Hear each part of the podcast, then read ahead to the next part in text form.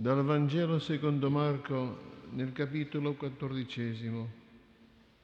Gesù si trovava a Betania, nella casa di Simone il lebroso. Mentre era a tavola, giunse una donna che aveva un vaso di alabastro pieno di profumo, di puro nardo, di grande valore. Ella ruppe il vaso di alabastro e versò il profumo sul suo capo. Ci furono alcuni fra loro che si indignarono. Perché questo spreco di profumo? Si poteva venderlo per più di 300 denari e darli ai poveri. Ed erano infuriati contro di lei. Allora Gesù disse, lasciatela stare, perché la infastidite? Ha compiuto un'azione buona verso di me i poveri infatti li avete sempre con voi e potete far loro del bene quando volete, ma non sempre avete me. Ella ha fatto ciò che era in suo potere, ha unto in anticipo il mio corpo per la sepoltura. In verità vi dico, dovunque sarà proclamato il Vangelo per il mondo intero, in ricordo di lei si dirà anche quello che ha fatto. Questo è il Vangelo del Signore.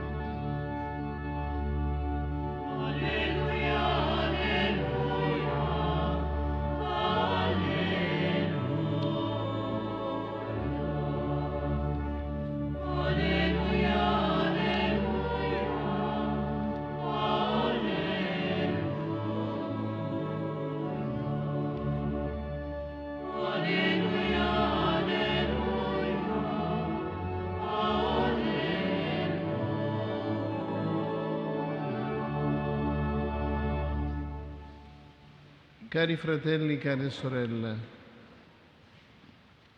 ci avviamo verso la fine dell'anno liturgico.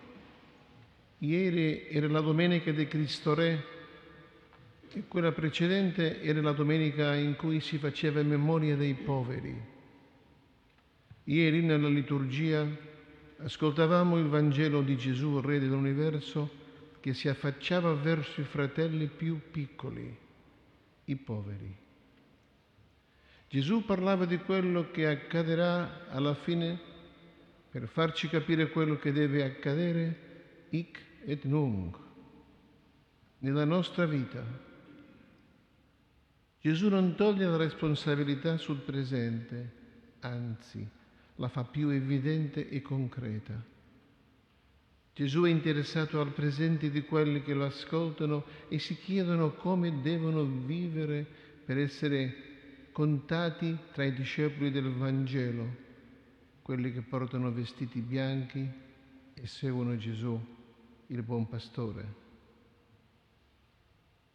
Il futuro esiste, ma il sonno, la visione, incominciano adesso, nel momento del Kairos. Il tempo opportuno non è lontano da noi, è in mezzo a noi. Fede e speranza camminano insieme, sono compagne di strada.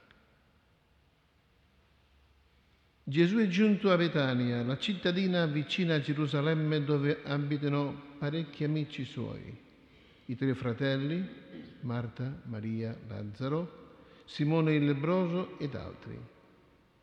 Betania di Giudea è un posto di persone vicine a Gesù dove lui non deve temere nessun tradimento invitato da Simone, siede a tavola con i discepoli ed altre persone.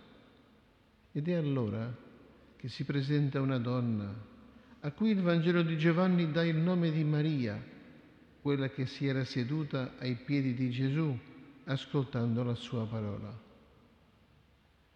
La donna agisce in modo sorprendente. Porta con sé un vaso di alabastro pieno di profumo di nardo che soltanto i ricchi potevano permettersi di comprare. La donna prende il vaso, lo rompe e versa il profumo sul capo di Gesù.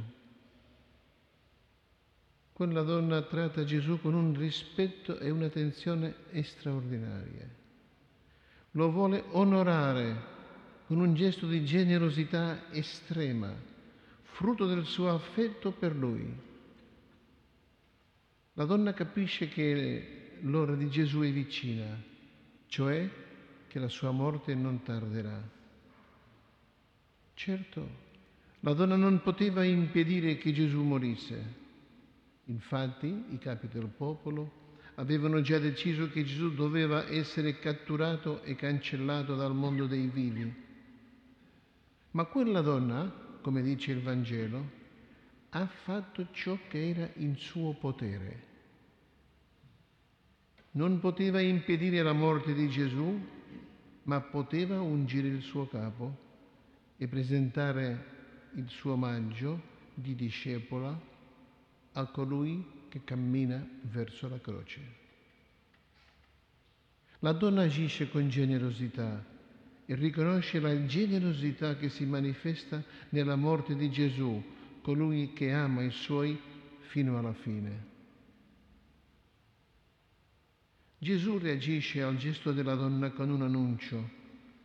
La donna ha ragione, la sua morte è vicina.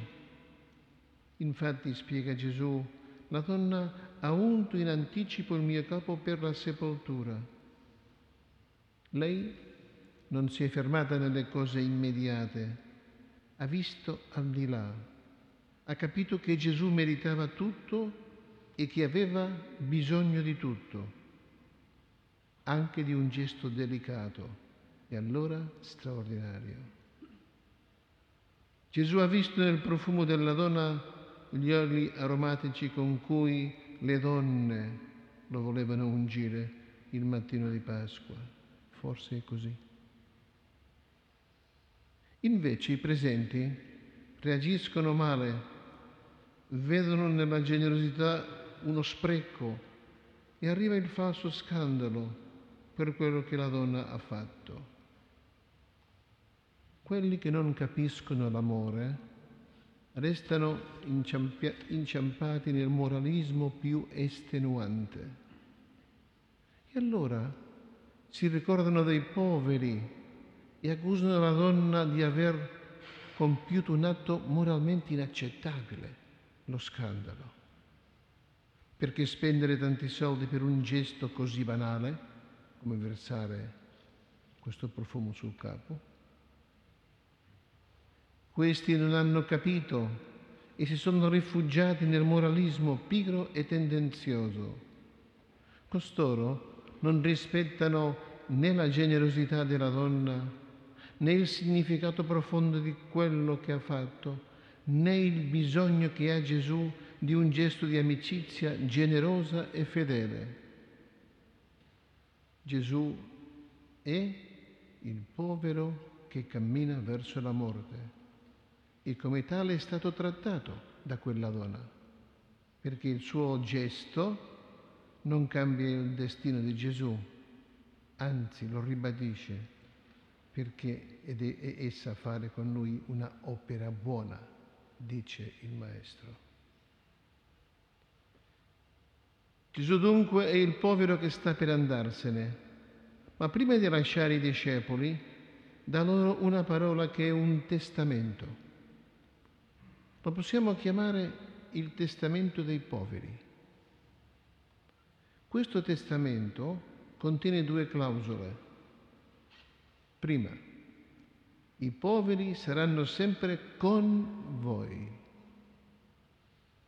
Seconda, potete fare del bene ai poveri quando volete. Gesù pone le basi dell'amicizia con i poveri quando dice che i poveri saranno sempre con voi, accanto a voi, vicino a voi, presso di voi. Se volete, sempre saranno il vostro prossimo, i vostri amici. E aggiunge che fare loro il bene dipende da voi, dalla vostra vicinanza a loro dalla forza che il Vangelo abbia in voi. Gesù ha legato per sempre i poveri con la comunità di discepoli.